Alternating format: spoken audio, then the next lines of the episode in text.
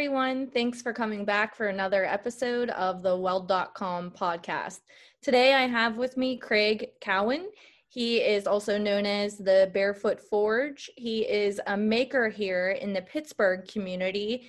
He is a blacksmith and he also does some welding. Um, I found him on Instagram actually, searching hashtag Pittsburgh welding, and here he is. So, um, Craig, go ahead and just introduce yourself to everyone for those who may not know who you are. Hello, people of the internet. I'm Craig. Um, I run a blacksmithing and metalworking school out of Pittsburgh, Pennsylvania. We uh, we teach people to make stuff, and hopefully send them home with the new skills and excitement of playing with metal. So um, I got into this a long time ago. Uh, been doing this since 2005, maybe, and uh, as a hobby, and then somehow it evolved into a business, and uh, now I do this full time. I teach people to make stuff. So you you have definitely opened my eyes to the maker community. I really don't know how I've gone so far in the welding industry for, you know, 10 plus years and that I haven't had anybody that I've come across like you who has you know, of course, I've seen those roses being made, and I ne- just never put two and two together that you would need to be like forging those as well as welding those. So, let's tell everyone a little bit about. I came to see you, and you're. I loved your shop. I loved all the different things that you had there, and I started asking you questions about you know the roses because I know that that's a simple beginner welding thing and I'm actually going to be coming to one of your intro to welding classes pretty soon so that I can um, share like how you set up your class and questions that you're frequently asked and stuff like that. Do you want to share something about um, the different kinds of projects like the railroad spike bottle opener and stuff so, like that? Yeah. So my specialty is teaching beginners um, beginner classes in various metal, you know, things. So the two big ones we do is an intro to welding class and a uh, beginner blacksmithing class, which our class is based on making a bottle opener out of a railroad spike. And that project was really engineered. That class has been taught. I think we've ran that class almost a thousand times, which is crazy. And that class has come together and been engineered to showcase specific skills and go over specific information. So even though the project itself isn't that cool and it isn't you know necessarily the hardest thing um, the class is designed around that project to i don't know. I mean now that everything comes in cans it doesn't make as much sense. All the good beers are not in bottles but we still make bottle openers. Uh, and then the roses class sort of combines the welding and the forging in a very very basic level because you do get to weld in that class.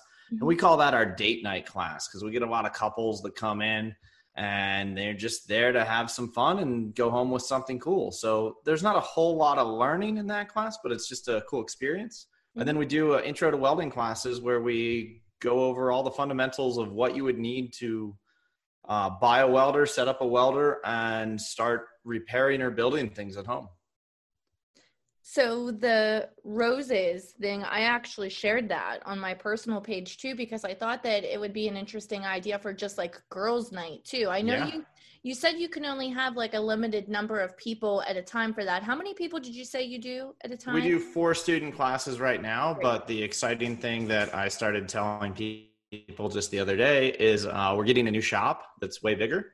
And the reason for that is so we can start doing bigger events and you know we could do bridal parties we could do whatever yeah. um, so soon those class sizes will go up so you can have yeah. bigger more fun groups yeah i think that's a really cool idea because i mean think about even like like those paint parties like how you go and like you like all paint a picture i think that this is like such a better idea because we've done that you know what i mean this is something that a lot of people have not had the opportunity to go learn something and also do something like it's an experience you know yeah sure. and it, it's intro and what's cool for me is it introduces people that otherwise wouldn't be introduced to that yeah. set of skills or knowledge or material yep. i mean it's really fun to watch soccer moms swinging a hammer at hot metal for the first time and and they love it.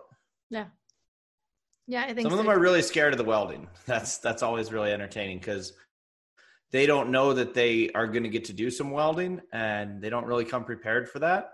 So it can be really entertaining to watch someone who just for the first they had knew nothing about welding and they didn't think they were there to weld and then they just welded and it's really cool to watch the smile come over their face. Yeah. So for you have a guest there? What's that? You have a guest there? No. Who was that? I don't I don't know. I don't, I don't know what that was. Why did it look like a clone of you? What, what was it?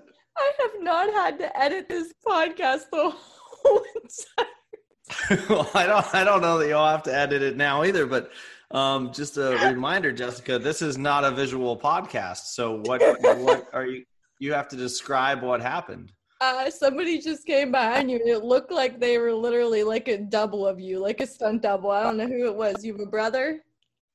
No, I have two brothers, but they're not here. Oh, somebody was there and they just popped into the screen. It's fine. I'll edit it. I have not had to edit this the whole entire time I've done this podcast. That just cracked me up so Leave bad. it in. Let the people know. Okay. so, a cool video that you did on YouTube, because you have your own YouTube channel as well.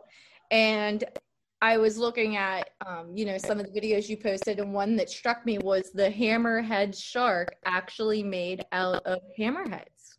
Yes, it's a hammerhead based shark.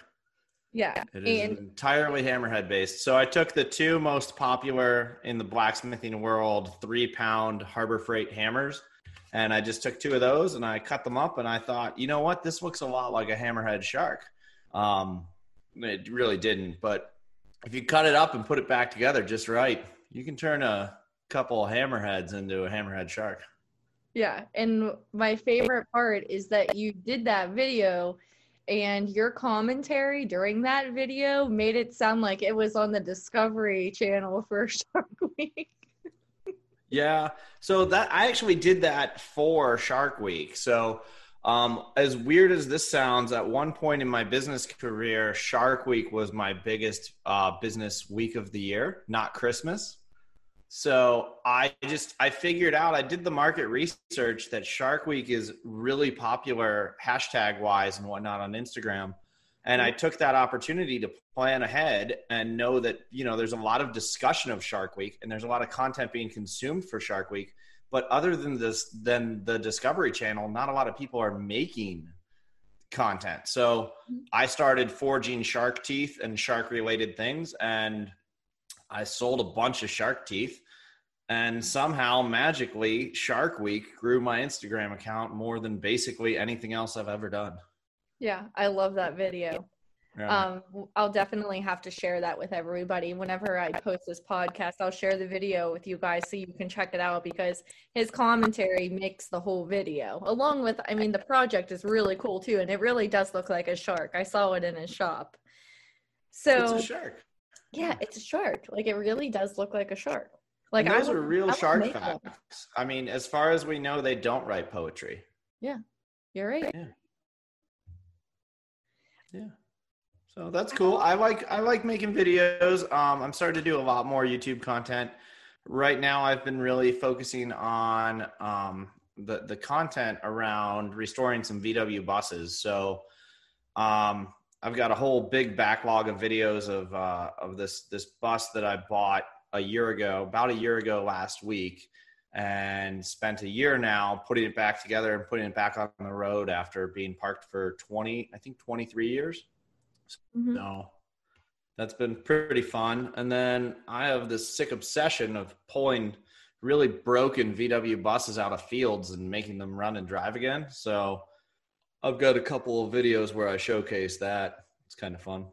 Yeah, that's one thing you told me the day that I came over there. You um, had to go because you told me that you were going to have like a meeting of VW buses and like you had a meetup and that like people come to your house with their VW buses and you never know who is going to show up. Yeah, it's kind of a support group. Um, um, and it's it's a problem because I'm everyone's sponsor. So they call me only when they're super broken or need parts, but but then they also just show up to my house every Tuesday. It's been just a standing thing forever. So I literally can't not be home because random strangers will come break down in my driveway. Yeah. I mean, I've had people like drive from Canada to break down in my driveway. Yeah. It's ridiculous. So Um, you actually help these people fix their VW buses? Oh yeah, yeah, yeah. So my the way I like to do things is I have no interest in fixing your car, and you can't pay me to fix your car, but myself and and the support of our community will help you fix your car. But if you're not willing to turn a wrench, we're not going to fix it for you. So I like to use it as an educational experience and an empowering experience, and we help these people get their cars fixed and learn about it, and you know be more independent. Uh, our club is made up of people that at one time all couldn't fix their own car, and now they're fixing each other's. This week's featured partner is Lincoln Electric. Their Power MIG 140 MP welder is designed for home projects, repair, sheet metal auto body work, farm, and small shop welding. This multi process unit is lightweight, portable, connects to the standard 120 volt household outlet, and it's an excellent choice for MIG, DC TIG, stick, and flux core welding.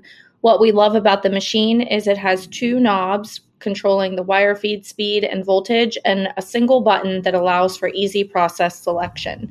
Right now on our podcast, we have an exclusive promo code for listeners. This will get you 15% off the Power MIG 140 MP, and it is valid at store.lincolnelectric.com. The code is WELDPOD15, W E L D P O D 15. Yeah, So that's kind of cool. I think that's fair. That they, if they're, going to drive all that way, I mean, you you You're not a garage. You know, I'm not a garage. I Yeah. have no interest in being a garage. I have I have enough of my own buses that don't get fixed. So I have no interest in fixing your car, but I'll guide you through it. I'll hand you tools. I've even got the parts sitting on the shelf, but you're going to have to do the work.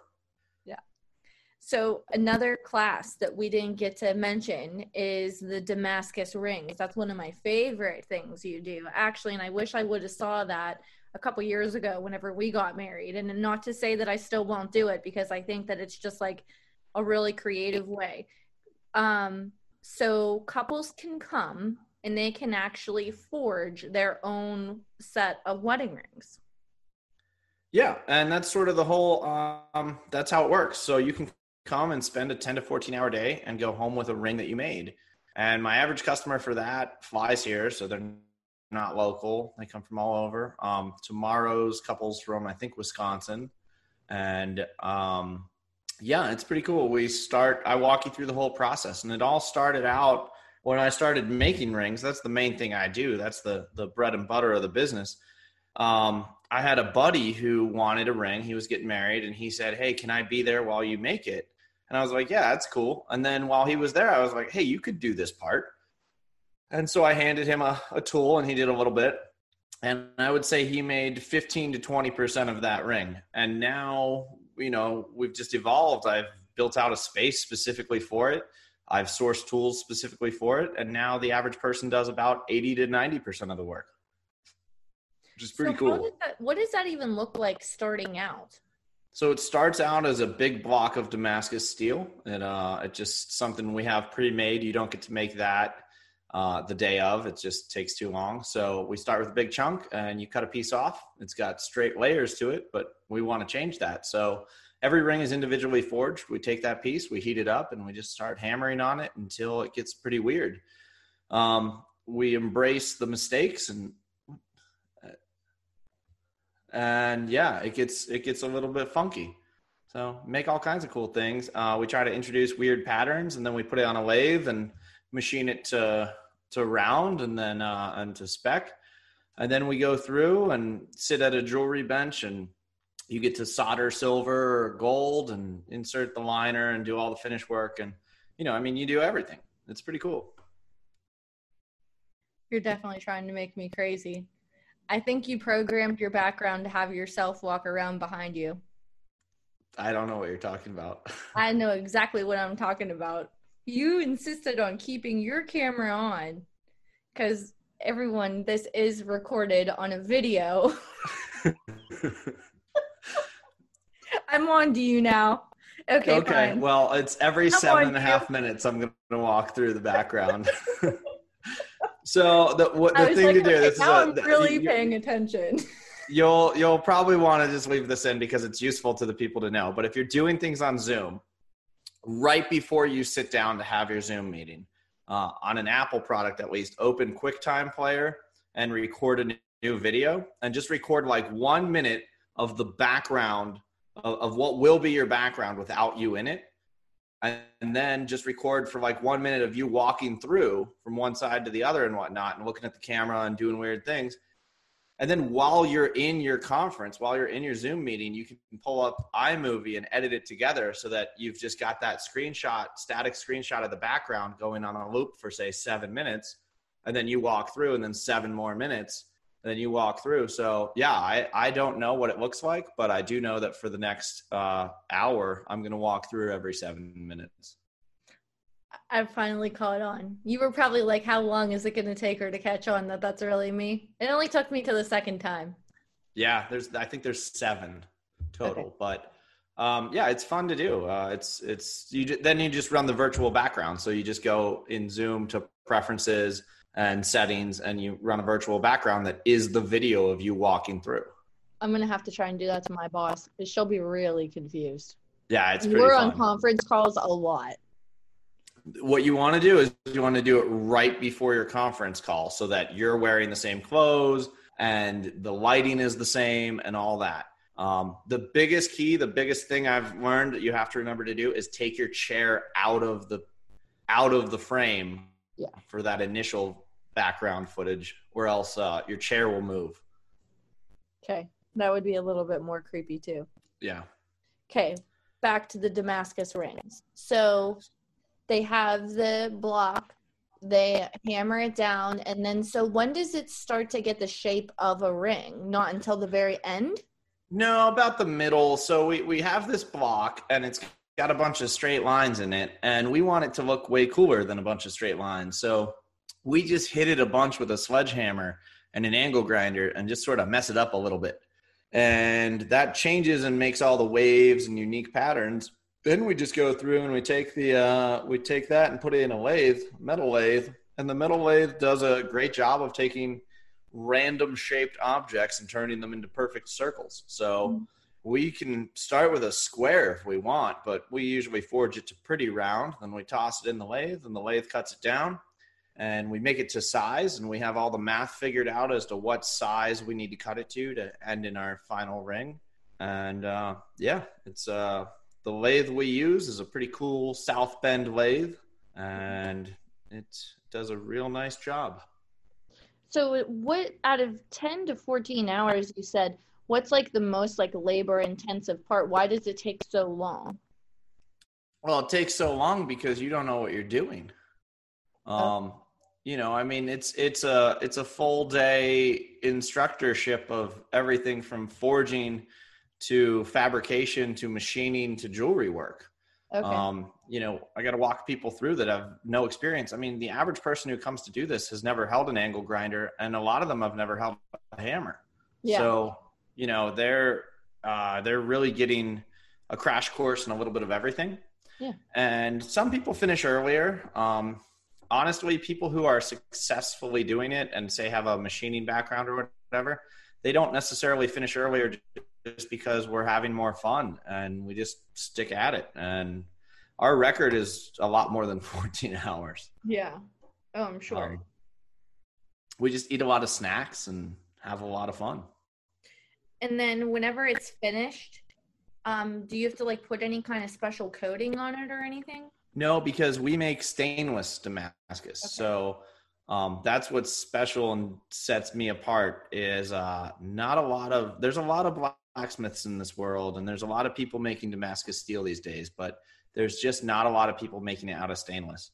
It's a lot trickier of a process, a lot of proprietary information on how to do that, and um, it has no oxidation issues at all. So we've got, you know, I've made quite a few rings at this point, and they're they've been in circulation for eight years, and uh, I've never had one sent back with any kind of problem. Yeah, that's awesome. I definitely I want to get one made for my husband. Well, I know I know you'll Well, make. you I should come can't make get it. one made. That means you're gonna make me come make it for him. Yeah, Yeah. exactly. Yeah. It's uh, it's just, just way cooler than going to one of the traditional jewelry routes where you know you walk in and they, especially men's rings. So most of what I make is men's rings, and most jewelers these days they don't even make men's rings. Yeah. They don't make them in house. They order them all out of a catalog. So no matter what sh- store you go to, they're going to have the same like four or five suppliers, and they're going to have the same display pieces, and they're going to order it to size. They don't even have that ring there. There's none that you can try on. Yeah. There's no way they can customize it because they don't even make it. So men's rings have become this really um, uh, odd thing because it's just not special. It's you're ordering out of a catalog and you're ordering the same stuff that every other guy has. So I think it's cool that not only do I make rings and ship people rings that do stand out and are different, um, if you come make it, it just becomes that much more special. And a lot of guys, they just don't care about their wedding ring. By the time they're shopping for a wedding ring, it's an afterthought. They're just getting something because they were told they needed to get something. You're exactly right. I did the same thing to my husband. He could have really cared less. You know what he wears all the time? One of like the silicone like gym rings so it like doesn't get scratched up like hitting anything like off of like dumbbells at the gym or anything like that. And I I fully believe that those silicone rings are the logical thing for most men to be wearing.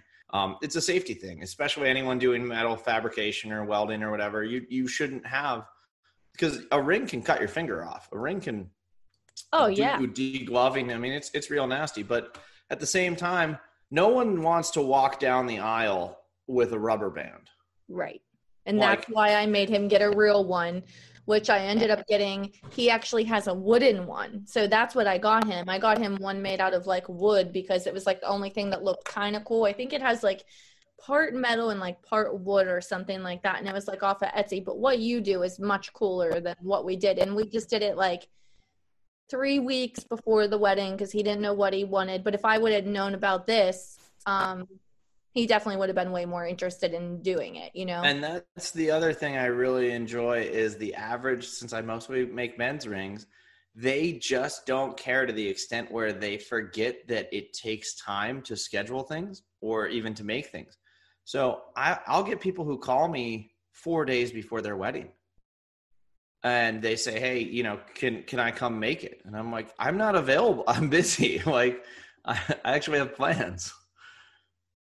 it's it's pretty wild and then even you know i ship rings all over the world so you don't have to come make one but my average lead time is four to six weeks and people they don't they don't like that they, they'll order you know the week of their wedding and then it becomes my problem but i've gotten really good at dealing with that i came up with a really elaborate system where for more money i will work harder and uh That's yeah, really elaborate. yeah, and I uh, I'm just real honest about it to people. I'm like, okay, every week less than six weeks you want it's a hundred it's a hundred extra bucks. So if you need it tomorrow, that's cool. But for like five hundred extra bucks, yeah, I'm gonna work tonight. Yeah. Uh, I don't need to go to sleep. I can be bought. Um, you know, oh, I had plans with hanging out with my friend. Well, it turns out my friend is also a whore. So if I say, "Hey, buddy, I can't hang out with you, but I can give you two hundred dollars to come hang out with me in the shop while I make this ring instead," they're gonna do that. Yeah. So you know, hey, we buy all the beer and pizza, and your ring gets made. But um, yeah, if you wait to the last minute, you're gonna need to bribe me, That's funny. and I'm available.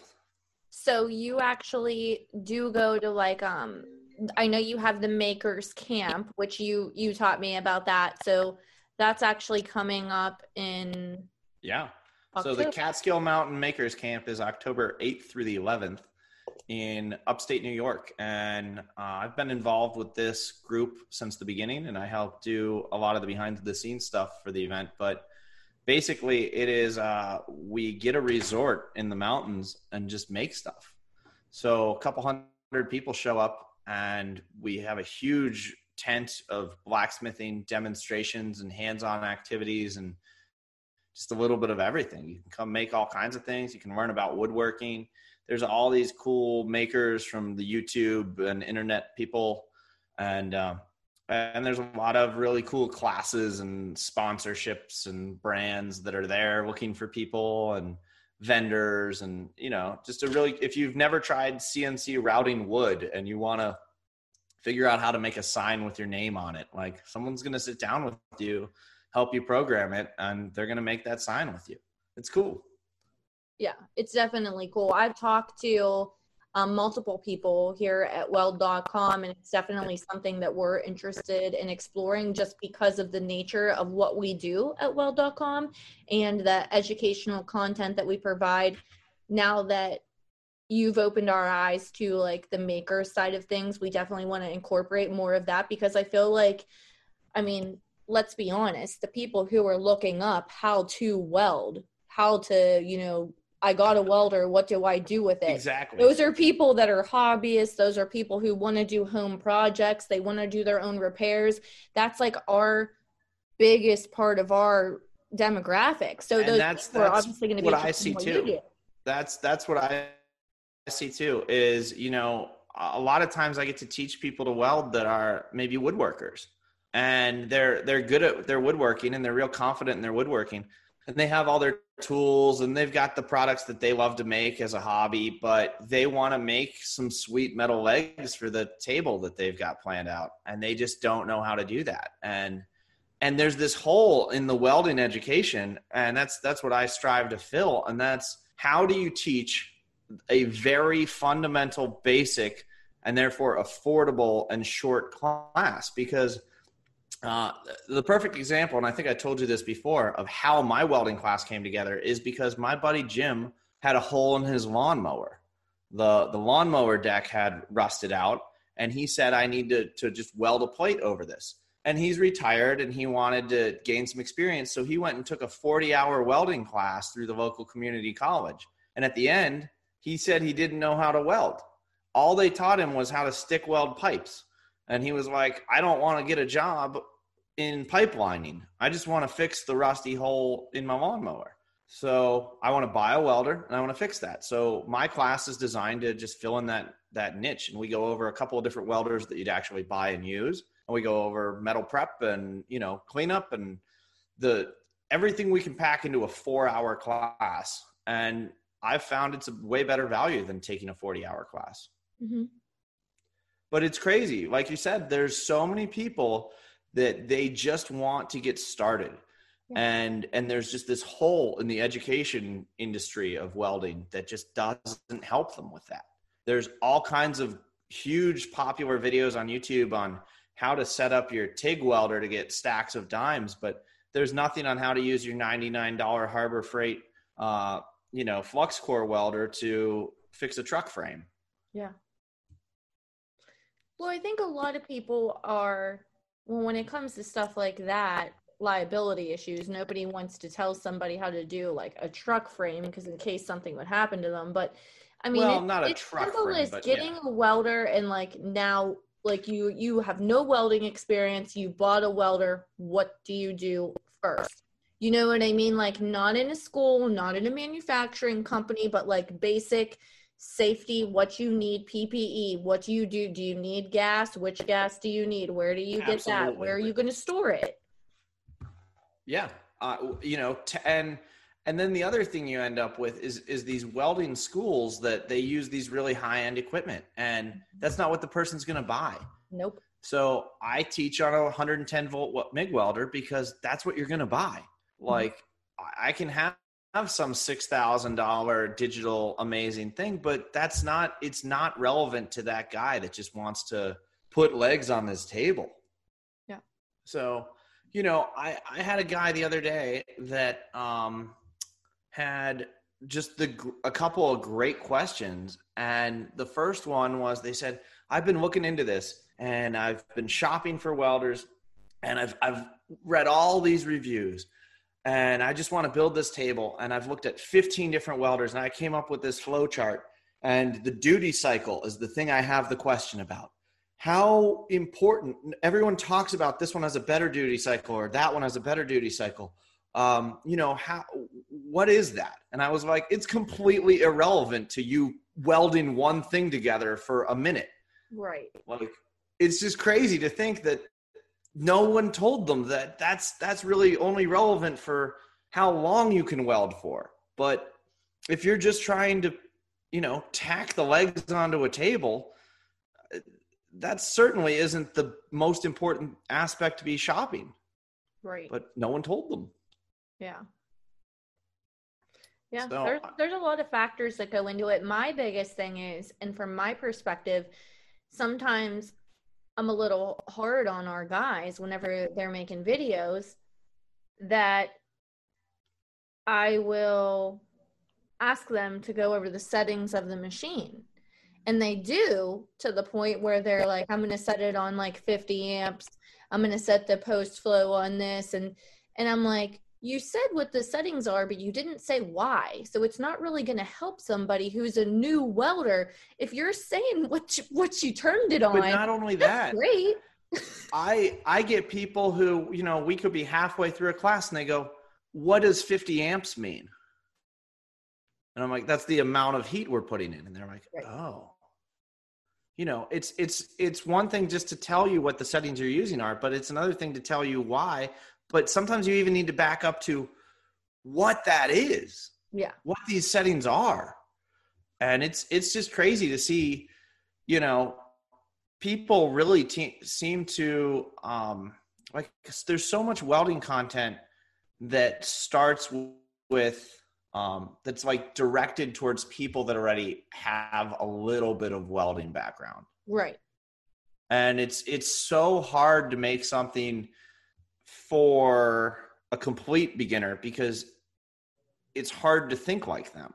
It's Yep. hard to to remove the knowledge you already have. And it's it's really fun. Uh, that's my favorite thing i get to do is i get to deal with these complete beginners. And you know all the classes i teach have evolved. I mean the curriculum of what it is i'm going over today is going to be completely different than what it was two years ago because i've had these questions asked to me like how does an auto darkening helmet work? You know um it doesn't need you need to understand how that works or else you could use it wrong. And it's it's really fun to to go over these things and to figure out what the complete amateurs questions are or will be. I love that aspect of my job. Yeah, I think that you bring an interesting perspective, and I understand why now. Um, sometimes it's hard for Paul. Like we talk about this all the time, and he says that it's hard for him to think, just like what you said. He's so used to just, you know, he is a welder by trade, and he's not Yeah. an instructor, but he makes videos for us, and he's doing a, a better and better job for us, like explaining things. But he's open to criticism, and I actually tell him to pretend like he has like a little kid standing there saying, but why? But why? But why? You know how like a toddler like will repeatedly ask you why? I tell him to pretend like that. But I guess that the benefit you have of doing it in person is that you are getting those questions and they are stopping you if you're doing something and showing them. yeah and and they're stopping me and saying i i just i didn't get that why why does that do that thing and then sometimes i have to think back and be like oh why does that do that thing you know? And it's it's really fun because every now and then i have to think of a way of describing or answering a question you know like a scripted answer to a question that is just uh that i never would have come up with. I wouldn't have come up with the question. It's yeah it's it's really fun. And i mean the other day i was talking about welding gas bottles and we were talking about the pressures and you know maintenance of the bottle and checking the serial you know checking the date codes and this that and the other thing and i was way down that rabbit hole before someone asked what uh what why are the bottles made of steel and i was like huh Hmm. I mean, I guess I never really thought of that. and they're like, you know, well, you know, you've got these corrosion issues and this, that, and the other thing. Yeah. And I was ready to say, oh, well, it has to be steel because, um, you know, steel can withstand the high pressure better. And then they pointed out, no, um, aluminum bottles for scuba diving are at twice that pressure. Yeah. So why why do they have to be steel? Probably because it's cheaper. It's it's probably because it's cheaper. But then you do run the risk of having, you know, rust inside the tank and then the tank is condemned and all that stuff. And it it was just it was an interesting question because I hadn't thought about it. And and then it's also crazy to think obviously the main reason is because some of the t- tanks are really old. There's tanks from the 1940s still in circulation today. Yeah, there was actually a guy who shared a story with us Uh, a couple months ago and it was about these like acetylene generators where like they like he used like these tanks it's on my blog actually he was looking for someone who would be interested in them and we were like well they definitely cannot be used like there was so much corrosion and stuff like that like the things probably could not even be moved like I'll send you a picture. They did not look stable at all. They were so old, but they were cool. It was a really cool story. Yeah, I mean that's that's the way they used to do it, and in fact, that's how acetylene used to be. Acetylene used to always be made like as, as a point source, as far as I know, because they did that. Um, they did that a lot with mining. So you know, old miners' headlamps ran on acetylene.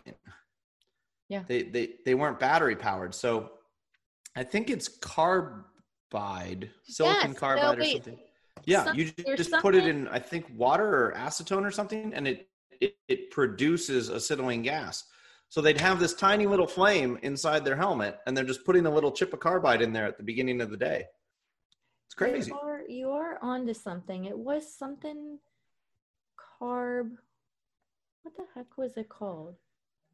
Yeah, I, I I always remembered it being carbide, but I, I don't know if it's the same carbide. It's um something like that. But it is cool to think that and and cars had headlights like that. You know, uh there's there's some real old brass era cars that they don't have electric headlights. They have acetylene powered headlights. Yeah, it was carbide and water. It says these car these things took carbide and water and generated acetylene. They were from the 1900s. Yeah because they didn't have a good way of storing it at pressure or probably even getting it to pressure. So mm-hmm. they just made it on site. But anyway, they were pretty cool. So tell me a little bit more about pulling these VW buses out of fields. So how? Oh, I don't know. It's just I have a it's a sick. Yeah, it's a sickness. Um, they find me at this point. Uh, I've owned a, just an enormous amount of VW buses. Um, I think I have seven right now, and they just they just come up. I don't know. But the problem is, in just the last year, I've had so much fun pulling really bad, super broken ones out of fields and trying to make them drive. Like, my goal is to actually drive it out of the field. Okay. And that is uh, that is terrible because I've succeeded at it, which means now I'm only looking for worst examples.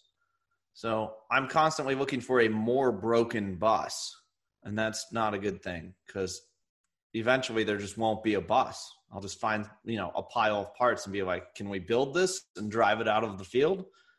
And I, I don't want that to happen.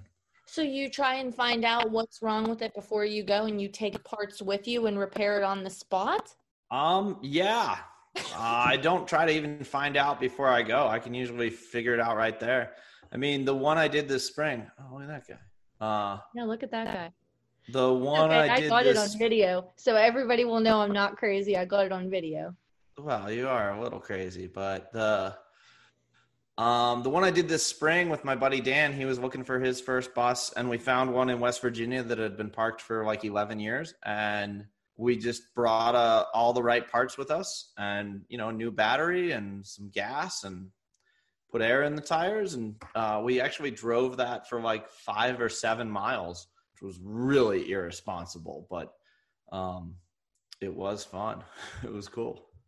So do you once you get them running and everything, do you keep them like in their original state or do you ever like refurbish like some of the outside? Do you ever refinish some of the inside I and then do it all. Um, it just depends on what they need. You know, uh, I don't know if you've seen any of my buses, but the red bus, um, One in the garage I saw. there's four in the garage. Next to your there was only one there whenever Oh. I was there next to the welding cage. Well, what color was it? I drive a different one to work every day. Oh, it was like tan. I thought. Tan. It was tan or Oh, it was probably white then. Was it white? maybe. So the white bus has never needed any work, but I do. Uh, I do all the body work on them. I replace sheet metal when it needs it. The big thing is I replace the engines with more modern engines. The the factory engines were pretty unreliable and under horsepowered. So um, I like to put newer engines in that make the car drive better and uh, are more fuel efficient or emissions friendly. Um, so that's that's my real love of it all is transforming the car with modern components. Yeah, and then you sell them? Not really. I mostly just hoard them. That's why there's seven of them. and uh, it's I'm better at building them and buying them than I am at selling them. Um, I've sold some, but right now I just I I have the ones I want, and I have all I I'm really lucky. I own all of my dream cars. Yeah. like, uh, it's not a lot. Like I got my first bus in high school and I knew what model bus I, I really dreamed of, but I couldn't afford it. And then I found one and I bought it and I it was a real bad example, but I fixed it up and now I have it.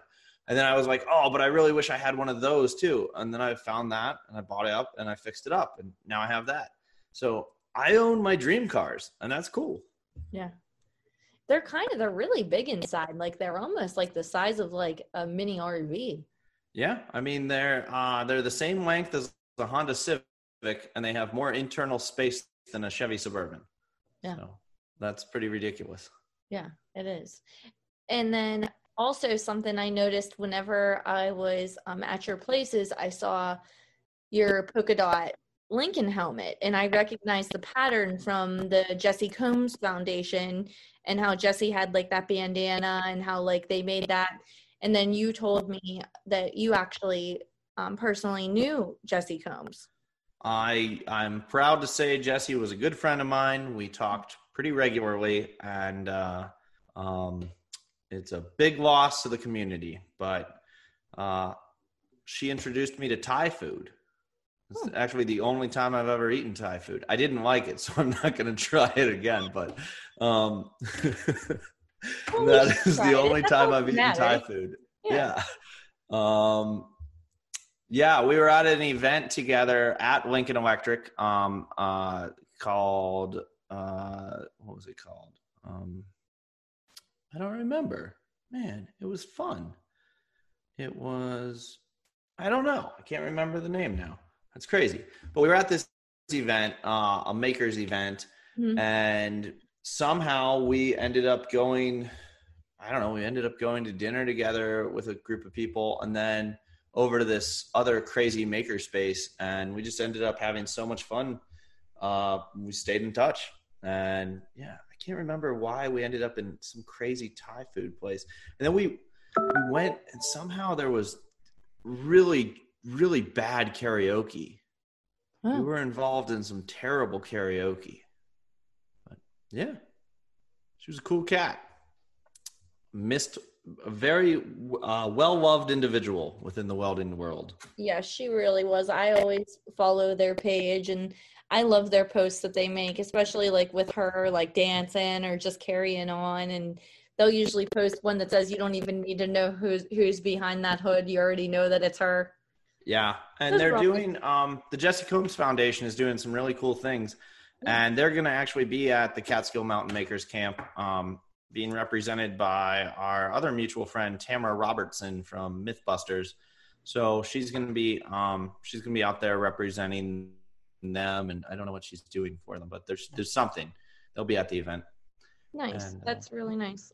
Uh, next year, we're definitely going to do something with the Makers Camp. I already talked to some people here, and it's something we definitely want to um, get involved with and help support you guys and start to learn more about different aspects of you know trades like forging and different kinds of crafts. And then also learn what kind of information will be helpful to people who are into woodworking and what kind of level of welding what process would mostly interest them how to incorporate maybe um, pieces that might have different kinds of materials like that involved you know what i mean for different video ideas yeah i think that's one of the coolest things is just that um you know there is this whole other world of people that are sideliners they are hobbyists and they're trying to pick up a welder for the first time mm-hmm. and i mm-hmm. think that's such an underutilized and underserved market and it's it's enormous i mean it's fun to think about the fact that you guys are doing such an awesome job catering to welders, but the percentage of people that aren't welders is exponentially bigger, right? Yeah. I mean, yep. the market of people that don't know how to weld is enormously larger than the market of people that do know how to weld. Yep. And there's just all these people. There's, you know, everyone everyone is your customer if you're trying to bring them into welding for the first time. And I think that's so cool. Well, I really appreciate you coming on the podcast. Why don't you tell everybody where to find you in case they want to look up one of your classes about the Damascus rings or the intro to welding? Where can they find you? Oh, I'm uh I'm the Barefoot Forge. Um you can find me on Instagram, you can find me on Facebook. You can find me on the TikToks. You can find me on all of the other sites. Um, YouTube. I don't have an OnlyFans yet, but I'm working on that. Um, we talked about that. yeah, that's. I'll you help know. you make some content when I come over. Oh wow! For OnlyFans? I don't. I don't. Okay, that just got spicy. Um, but uh, I'm also in person. We teach classes here in the North Hills of Pittsburgh, and uh, you can find me at various events too. I love the maker community, and uh, I tend to travel the country going to cool events for cool people and with cool people. Yeah. All I've right. also got a podcast, but like you shouldn't listen to it. It's bad. Which podcast is yours? Um, the Makers Happy Hour. It's just uh, we've just got awesome interviews with all these big YouTubers, uh, and we talk about everything other than what they make. Yeah. So, you know, I'm the guy that can take someone with a 2 million sub YouTube channel and ask them about aquarium fish. Yeah. Or if they've ever owned an ant farm. You really would. Yeah. Yeah. None of that some, surprises me at all. We've got some fantastic uh some fantastic content out there we made it to keep our little community alive when uh, people weren't meeting in person. So uh, we've we've got all kind. There's a hundred hours of me and my friend Lindsay talking to people. Yeah, that's, that's awesome. Crazy. Yeah. So that's where you can find me. Where can they find you, Jessica? Where can they find me? They can find me at weld.com. Mm. W E L D D O T C O M. That's where they could find me. That's great. Everywhere, every channel. Not only fans. I'm only your camera person.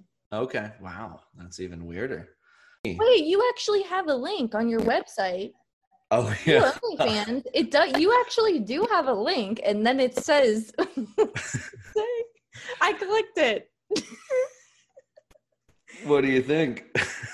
I did click it, and I was like, "What?"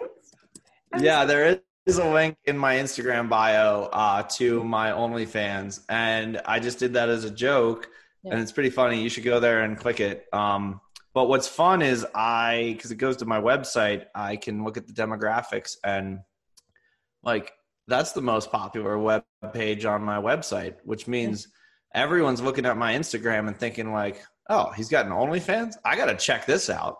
Yeah. Like, I don't know. That's weird, but yeah. What did they expect? Yeah. I don't know, but it's bringing in traffic. Um, and it's. We can I, at least get hey, you some get, feet pick. We can at least take some feet pics or something. There's a foot pick on there. That's what it is.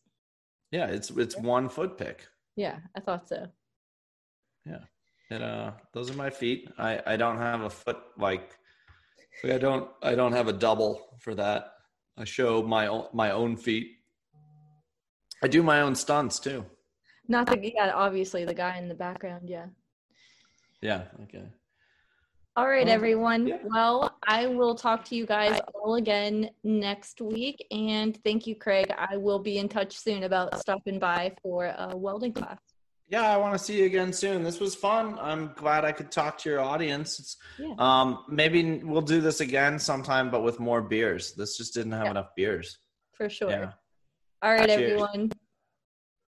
When you need mealtime inspiration, it's worth shopping Kroger, where you'll find over 30,000 mouthwatering choices that excite your inner foodie. And no matter what tasty choice you make, you'll enjoy our everyday low prices, plus extra ways to save, like digital coupons worth over $600 each week. You can also save up to $1 off per gallon at the pump with fuel points. More savings and more inspiring flavors make shopping Kroger worth it every time. Kroger, fresh for everyone. Fuel restrictions apply you